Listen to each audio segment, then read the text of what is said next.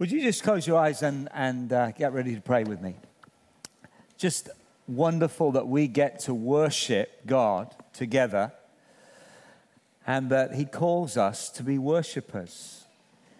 Whatever else we are, the Bible says that we're called to be a people who worship the Father in spirit and in truth. And I just want to recognize a moment before we open the Bible together that we're worshipers first. God has seen fit to put his spirit within ordinary people and to invite them into a life of intimacy and of relationship with him, direct, not just through another, but direct. So as you just close your eyes and as I get ready to pray, let me just remind you that whatever your ministry might be, if it's a counseling ministry, there will be the day when the counselor stops counseling. There will be a day, praise God, when the pastor stops pastoring. There will be a day when the evangelist stops evangelizing. Because when we're in glory, face to face with the Lord, there'll be no need for those ministries. When the shepherd, when the great shepherd is there, no more shepherds are needed. But there will never be a day. There will never, ever, ever, ever be a day when the worshiper stops worshiping. For all eternity, that is what God the Father, Jesus the Son, the Holy Spirit calls us, invites us, enables and empowers us to be. So let's worship just for a moment. Father God, in this place, this day, with our words, our songs, our whispers, maybe even our tears, we worship you. You are worthy of all our praise. And such as we have it, Lord, we recognize our words are not enough. Our, our words are not enough. They're like baby talk. But you have chosen to accept the worship of ordinary people, of babes and infants. And so we worship you and we declare your Lord in this place. You've come to us personally. And even this afternoon, in this time, you're going to speak to us through your word. We say, come, Holy Spirit, have your way with us. In Jesus' name. Amen.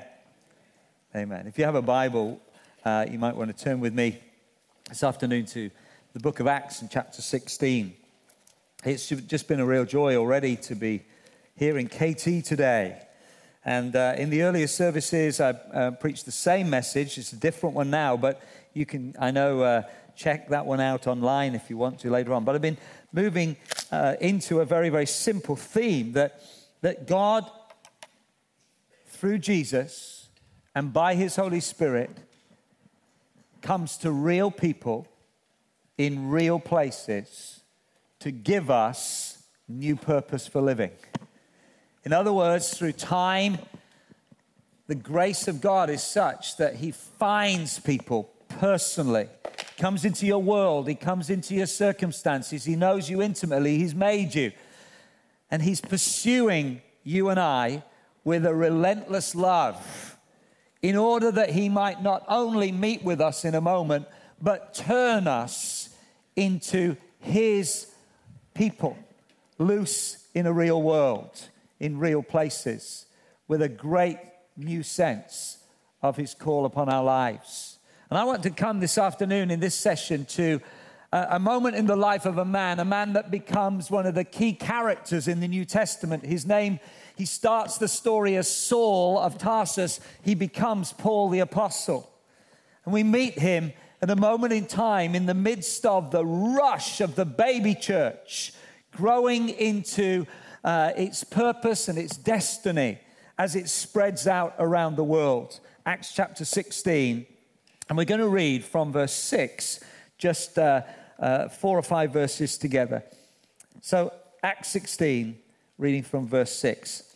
And they went through the region of Phrygia and Galatia, having been forbidden by the Holy Spirit to speak the word in Asia.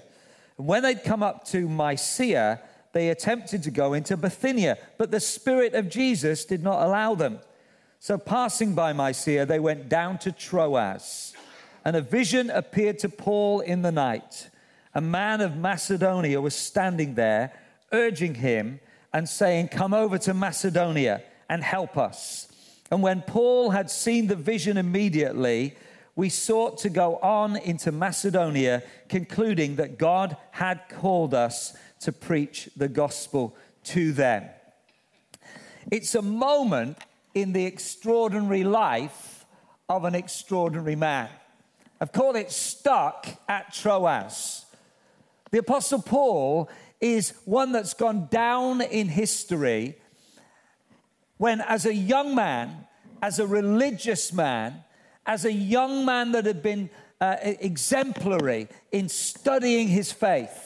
He'd studied in Jerusalem with a, a man called Gamaliel, who was the finest teacher of his age. And, and, and young Saul of Tarsus had so excelled and marked himself out as a man wanting to, to know and understand the scriptures and the culture and the background of his people, that he'd been promoted. We first hear about him when he's standing by an accomplice to the murder of Stephen, one of the first followers of Jesus. And there in the early chapters of Acts, we hear of this church, these, this group of believers after the resurrection of Jesus, who, filled with the Holy Spirit, fill Jerusalem with the name and the good news of Jesus, radically and, and, and with extraordinary courage and, and, and a wonderful sense of God coming upon them, empowering them. They fill the city. Saul is marked out as one of those in that time that is an enemy of Jesus. So I want you to imagine for a moment a young, zealous, passionate, young religious guy, a scholar, a great mind, excelling, wanting to please God, but so convinced that he's doing right that he actually sets himself out to eliminate the Christian faith and to wipe out the name of Jesus, not just from Jerusalem where he is, but from anywhere and everywhere where the Christians and the name of Christ would go. That's when we meet him in Acts chapter nine. He's on his way to Damascus. It's in the news, isn't it, today? That in the nation of Syria now, Saul in Acts nine is heading to Damascus with letters, with letters of introduction to the Jewish community there.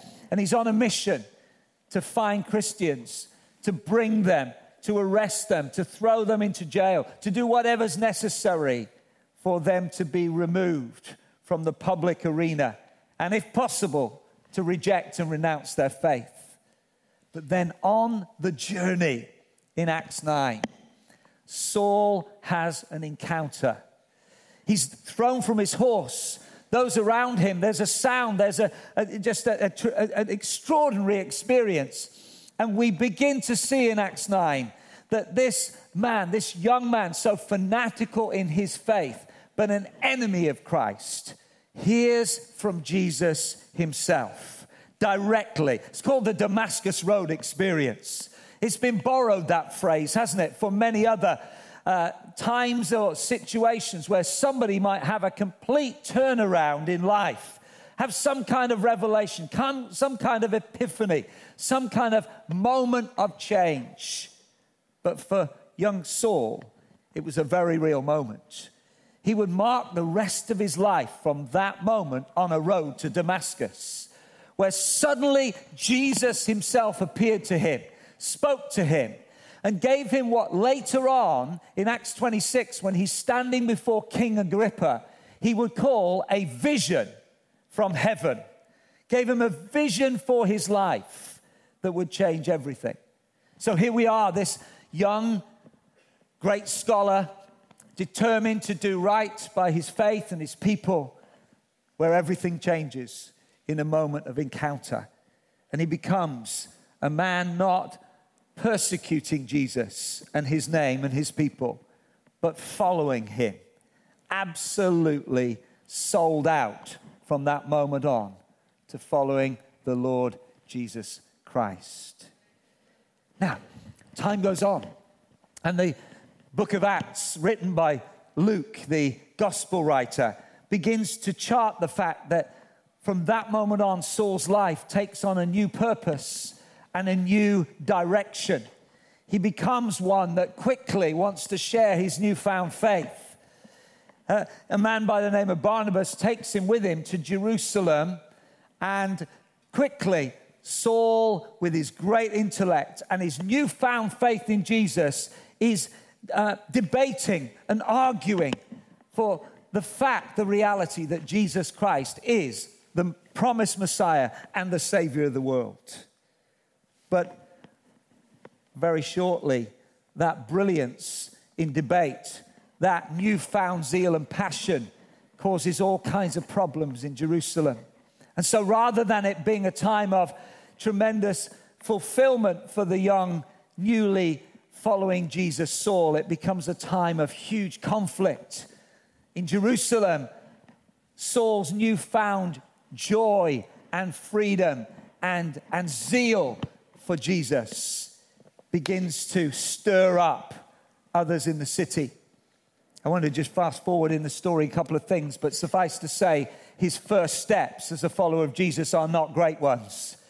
He's got a great heart, great intellect, great new experience, but he's a babe in following Christ, and he stirs up all kinds of opposition. In fact, when we read it for ourselves in the book of Acts, we see that the believers in Jerusalem are glad when he leaves the city, because it's like he's too hot to handle. Wherever he goes, trouble starts.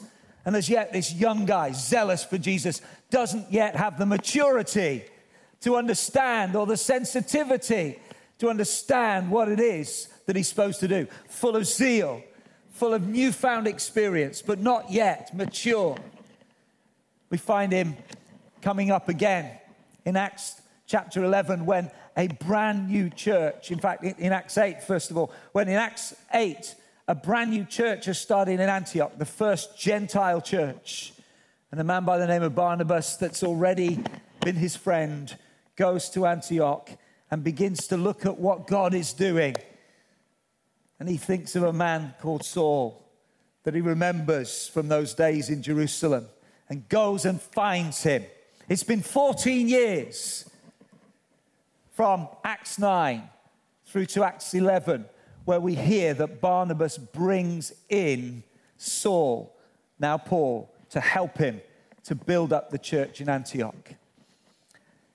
We now meet Saul, Paul the Apostle, in Acts sixteen, way down the track. He's become a great preacher of the good news of Jesus in all kinds of nations and people that are not his own. He's become one that is, is like a forerunner, a pioneer, setting up churches in city after city and town after town, reaching people and, and, and just going with tremendous power in his words, and Jesus healing the sick and casting out evil spirits and just setting people free wherever he goes. But suddenly we meet him at a moment in his life that he was not prepared for. As a man that's living then with a, an absolute sense of calling and an absolute sense of the personal love and revelation of Jesus for his own life. And here he comes to a moment in time when it seems like there's this unstoppable direction that God's taking him in. Look with me at the passage we read once again. And they went through the region of Phrygia, Galatia, having been forbidden by the Holy Spirit to speak the word in Asia. These words leap off the page to me, because forbid is a really strong word. If there are any parents here, you know, it's not the first word that you go to if you want to tell your child not to do something. Forbid is quite a way down the list, because if you play that one too early, there's nowhere to go. If they, I forbid you to have that chocolate cake. Pastor Colin was talking about chocolate cake. We had some to celebrate his birthday. I forbid you to have another piece, and the little hands go out and take the chocolate cake, gone in a minute. Where do you go from forbid? It's a strong word here. We're told that Paul, the apostle, who's gone from place to place, who's gone into different cultures and different groups with a passion to tell them the good news of Jesus, wants to go to Asia, wants to go right, wants to turn right from where he is and go into Asia. But that somehow, some way, the Bible says he's been forbidden by the Holy Spirit. Uh, it kind of needs to be in yellow highlighter pen, that bit. Forbidden by the Holy Spirit. I want you to think about what it must be for a man who's seeking to follow God, or a, a, a man or a woman seeking to follow God, and you somehow get to understand that the direction you're trying to go in, the Holy Spirit says, no way. That's where we are. It's unusual, isn't it? He, all his passion, all his desire that the whole world would know. But this time, the Holy Spirit has told him not to go to Asia. Why? It's not. It's clearly not because God doesn't love Asia, that God doesn't want to break into new places there. But at this moment in Paul's life, God is saying, no, don't go. Just look at the very next thing that we read. And when they had come up to Mysia, they attempted to go into Bithynia, but the Spirit of Jesus did not allow them. Now, I, I'm sorry. I just want to note something there. I think I found in my understanding and my studies that Bithynia is in Asia. Wait a moment. Didn't Paul already know and understand that God had said, don't go there? Don't go to Asia. You see, real people, real places, real story. It seems this man who follows God, who knows his ways, who knows his word, who's so keen to share the good news of Jesus with the whole world, that he'll go anywhere, any place. But this man knows that God has said, I don't want you to do it there. I don't want you to go there. He's not explained why yet, but he said no. But the Bible, very honestly, very simply tells us he tries to go another way to the same place. Have you ever tried to do something like that? Maybe in life, you know, you're going in a certain direction and you feel that it's not right for your life. You feel like God might be saying, no, no, no, no, that's not what I have for you. That's a no-go area for your life. Don't go there. And, and we kind of know that, but we have this way, don't we, of keep on trying to go the way that we are biased to go, are drawn to go, are keen to go, or are naturally defaulting to go. And very clearly, I love it that the Bible shows us that, because it sounds so human. It sounds like you and me. The Spirit of Jesus did not allow them. I love also the fact that here we've got like the, the, the, the spotlight going on to something that really is a moment of some challenge for Paul. You see, I don't know about you, but I read the Bible and sometimes I can make it seem like it was so easy for them. We read the highlights of the story of great men and women of God who've lived before, and, and we kind of put them up here on some kind of pedestal. Like they never struggled like we struggled. They didn't have bad days. They had just high days. But it's not so. This is real stuff. And here is a guy that with all his heart, he's planted loads of churches. He's been involved in seeing amazing change in whole societies and towns and cities, as well as individuals. And at this time, the way he wants to go, God says no. I said, God says no. This is not the enemy saying no. This is not the world saying no. This is God saying no, not your way, not your di- no, forbidden. Still forbidden. And I want to suggest to you that it comes a moment of challenge for a man that's so driven by desire to please God. Oh, he's had that passion all his years, but now he's serving the real deal. He's serving Jesus with everything he has. And he gets to a point in his life where he is suddenly stuck in a little place called Troas. It's almost incidental. It doesn't make the feature of the, the great Bible uh, places on the tourism guide. It's not Jerusalem. It's not Rome. It's not Corinth. It's not Ephesus.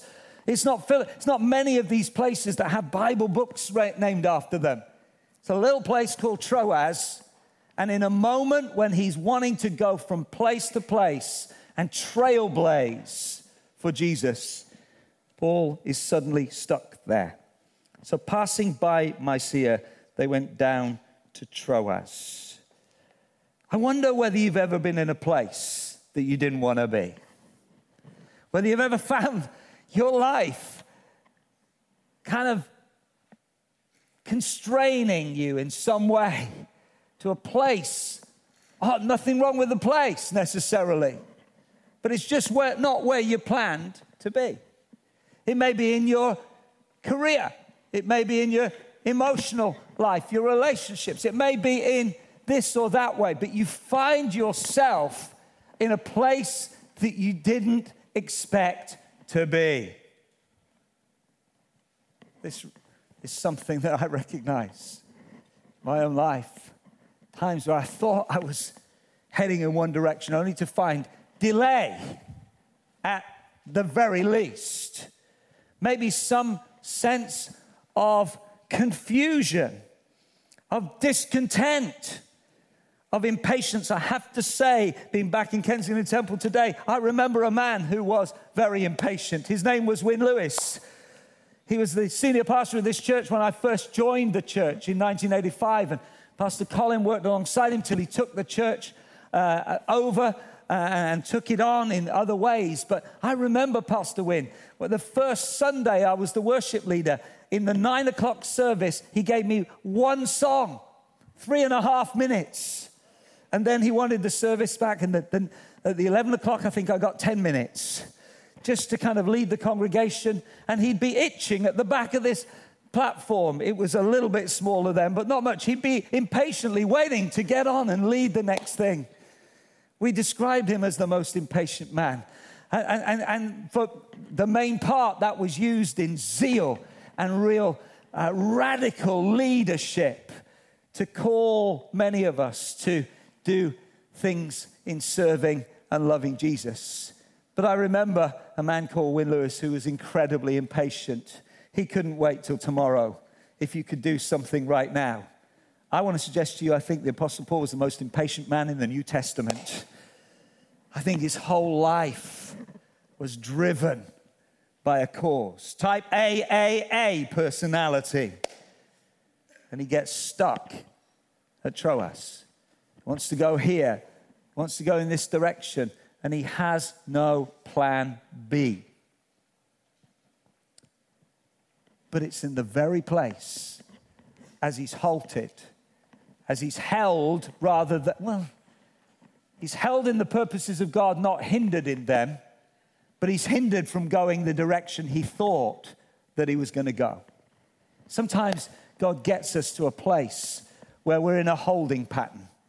You ever been coming into land in an airport and they say, ladies and gentlemen, we have just been given uh, some directions from uh, kind of traffic control that we we that we can't land just yet, and we're going to need to just circle around a little bit. And you sink back in your, your seat and just begin to circle. It's a holding pattern, waiting for the time to come in. Praise God, and land the plane. A holding pattern, a moment of unexpected delay, a season when you thought everything was going in one direction, but suddenly. And I, I, I guess that we could identify that in all kinds of ways in our lives. But the spotlight comes on this guy who's seeking to serve God with everything he has. And it's a moment that was unexpected. Verse nine, they're in Troas. The most impatient man in the New Testament is stuck at Troas, not knowing what next. And a vision appeared to Paul in the night. A man of Macedonia was standing there urging him and saying, come over to Macedonia and help us. In the place that he probably least expects, or at least expects, a new word to come, a breakthrough to come, a revelation to come. When it, I, I can imagine he could barely sleep because he's so frustrated. God speaks to him in the night.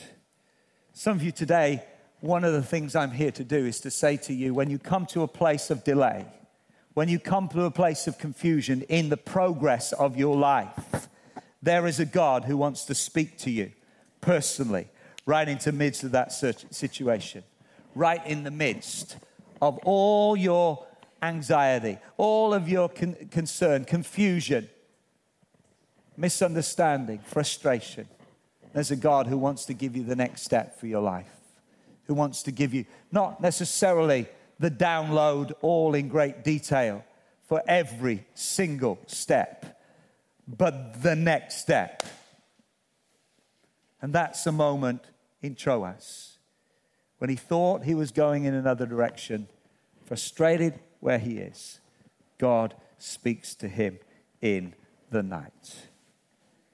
I praise God for a God that wants to speak to us, that wants to speak to you in your character. He knows you. He knows how you're wired. Some of you, you're going to hear God in the worship amid, amidst hundreds of voices. When you're singing a song and your heart begins to stretch and open and you hear his voice, you hear his, be strong, you hear his, I'm with you, you hear his, this is the way. You hear his loving, assuring, and affirming voice. I'm yours and you're mine. Some of you, it'll be when you're going about the day, the week, the stuff of life, maybe in college or maybe in the office or maybe walking the streets or just in the stuff that you're doing. And, and, and all of a sudden, there's a whisper, there's a nudge, there's a voice, the sense that God is with you now and is speaking something fresh. Some of you, it's when you go away, it's a retreat, it's a kind of getting out and getting out of the usual and the familiar. And God uses that as a moment to speak words into your life that are more than just words of yesterday. They're new, fresh words to step into today. You see, when you think you're stuck in the purposes of God, I want to absolutely Absolutely assure you, he is not wasting time. He's a God that's in time, always in season, never out of season.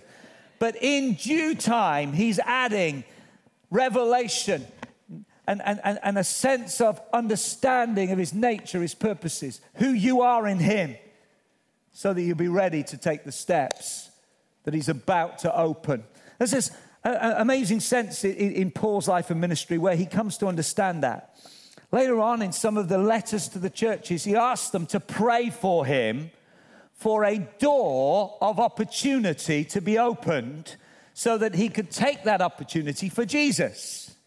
That's a cool prayer.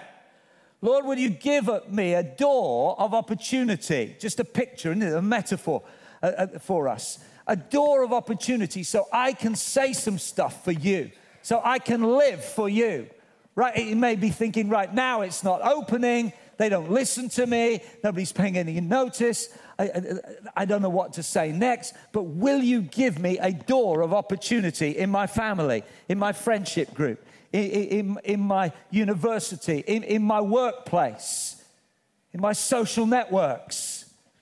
And he says, not only would you pray that, church, would you pray that for us, people?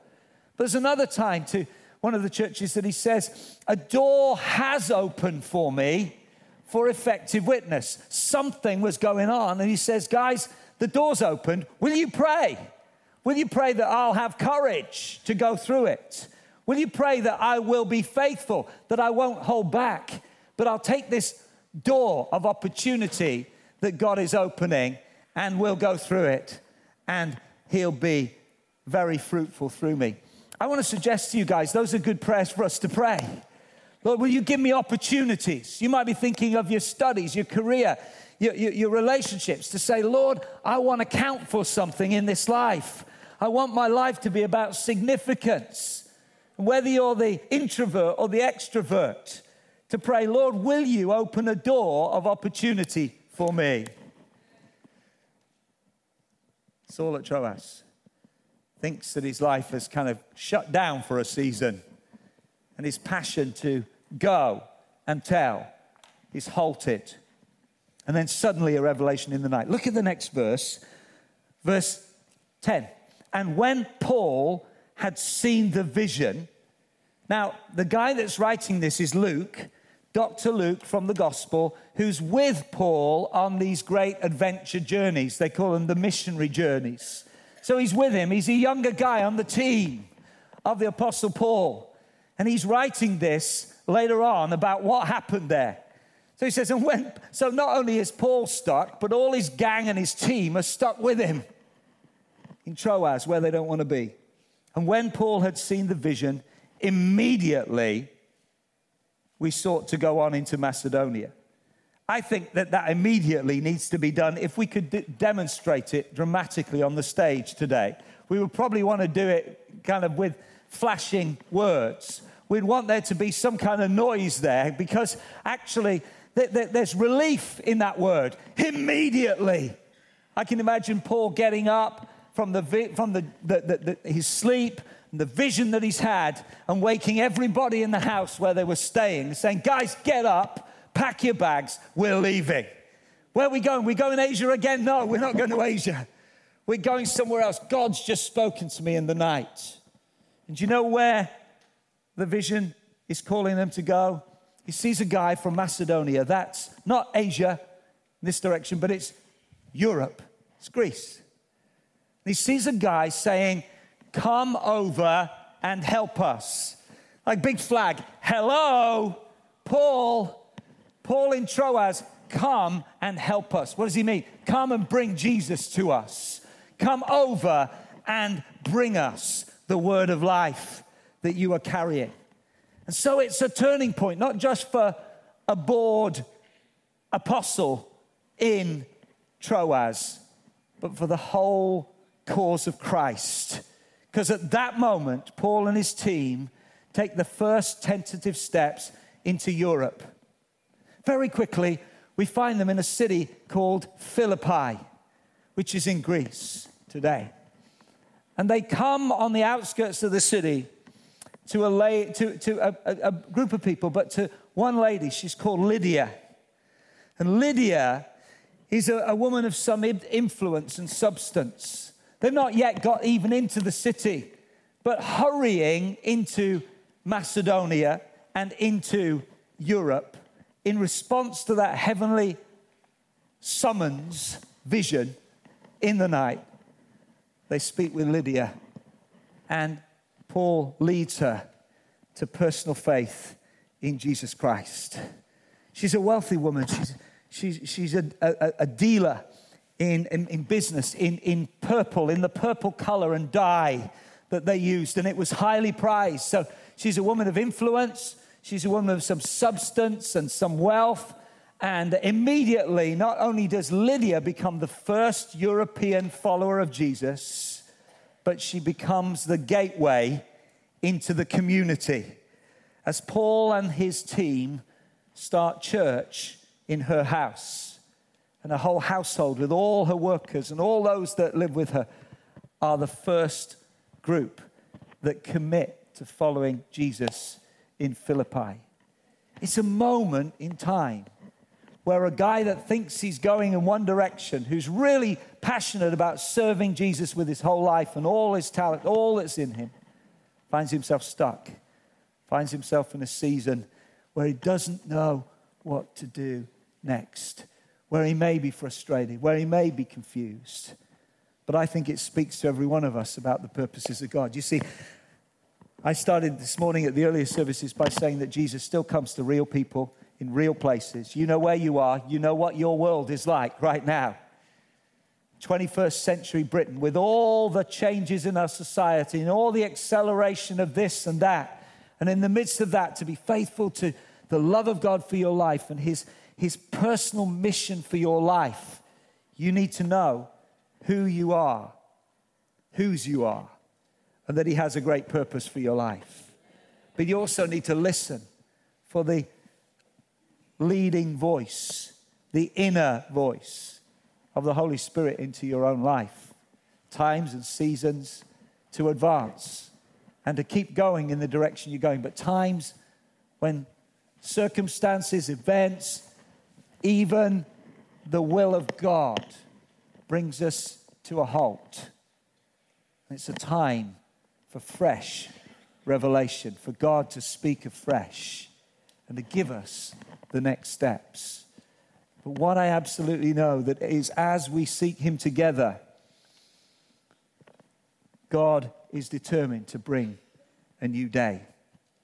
I just wonder in our society right now, as people are concerned and anxious about so many things, as people are spiritually kind of incredibly hungry for reality, but maybe in their own way have think, thought they've made up their mind already about Jesus and who he is and what he might have to say to their life, that we can come afresh as a people and say, God, here we are. It feels a little bit like sometimes we're trying to go this way and that way, but we just want to hear from you afresh. Will you speak to us? Will you speak to us in the places that we're at right now? And will you give us a clear, fresh vision for those that are all around us and those that are far off?